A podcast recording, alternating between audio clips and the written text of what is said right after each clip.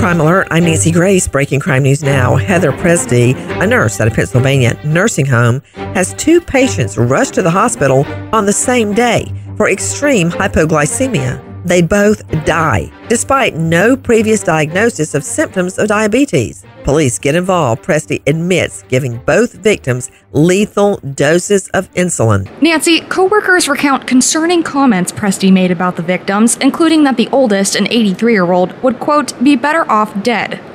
Pressdee allegedly told her mother about the lethal insulin doses, revealing a third victim that survived an injection Pressdee administered months before the two victims' deaths. Pressdee claims the surviving victim was in COVID isolation and asked her to kill him. Pressdee, 40, charged with murder, attempted murder, and neglect of a care dependent person. Clifton Williams gets in an argument with his roommate after realizing the last Hot Pocket in the freezer is gone. The roommate admits he ate it, and Williams starts throwing kitchen utensils at him. The roommate leaves the home. Williams follows outside with a gun. Despite the roommate's pleas, Williams shoots the man in the rear end as he runs away. The roommate goes to a neighbor's for help, and Williams, 64, old enough to know better, now charged with felony assault. That gives a whole new meaning to Hot Pocket. More crime and justice news after this.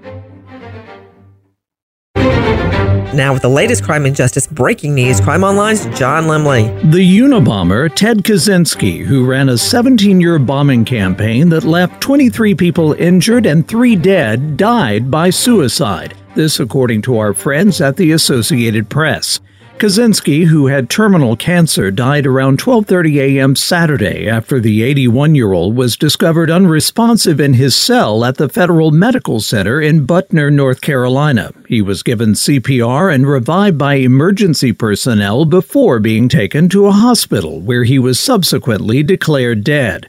Kaczynski had been incarcerated since May 1998 when he was given four life sentences plus 30 for a terror campaign that paralyzed campuses around the country. He acknowledged carrying out 16 explosions between 1978 and 1995 that left several of his victims permanently disabled.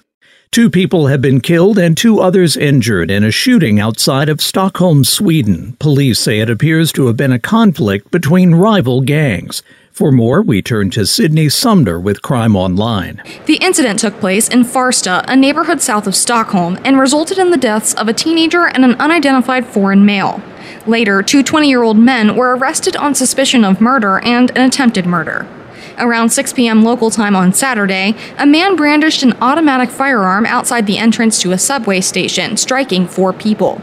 Following the death of an injured 15 year old boy, a 43 year old man also died as a result of his wounds. Gunnar Strömmer, Sweden's justice minister, says that authorities believe a total of 21 rounds were fired and labeled the shooting as domestic terrorism. In Denmark, a 23 year old man is now on trial, accused of murder and attempted murder in a shooting at a shopping mall in which three people died. The July 3, 2022 shooting in the large Field shopping complex outside of Copenhagen has been ruled out as terrorism by Danish officials.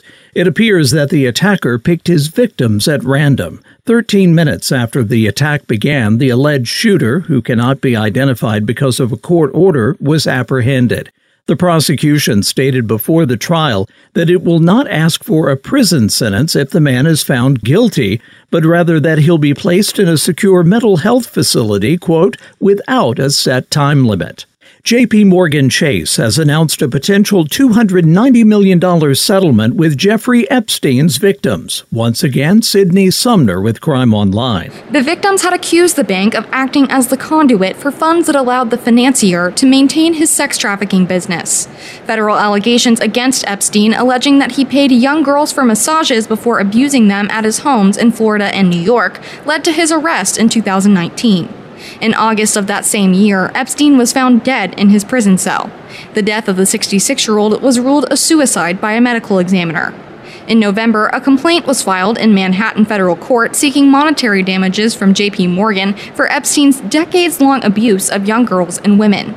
In the U.S. Virgin Islands, a lawsuit connected to this has also been filed. According to a transcript of the videotaped deposition, the proposed settlement comes approximately two weeks after Jamie Dimon, the CEO of JP Morgan Chase, appeared in a deposition for the case and denied knowing about Epstein and his crimes before the financier was apprehended. Lead plaintiff attorney David Boies says that the proposed settlement, which still needs to be accepted by the court, totals $290 million. Lovely Brooks lives with and takes care of her elder father in Richmond, Virginia. Brooks, who does not have a car, leaves for work as usual with wallet and phone, never returns. Brooks' family says it's out of character for her to leave her dad alone without telling him how long she'd be gone. Brooks also left all of her clothes, phone charger, and suitcase behind. No activity on Brooks' cell phone or bank account since her disappearance five months ago. If you have info on Lovely Brooks, please call Richmond City PD 804 646 5100. For the latest crime and justice news, go to crimeonline.com. With this crime alert, I'm Nancy Grace.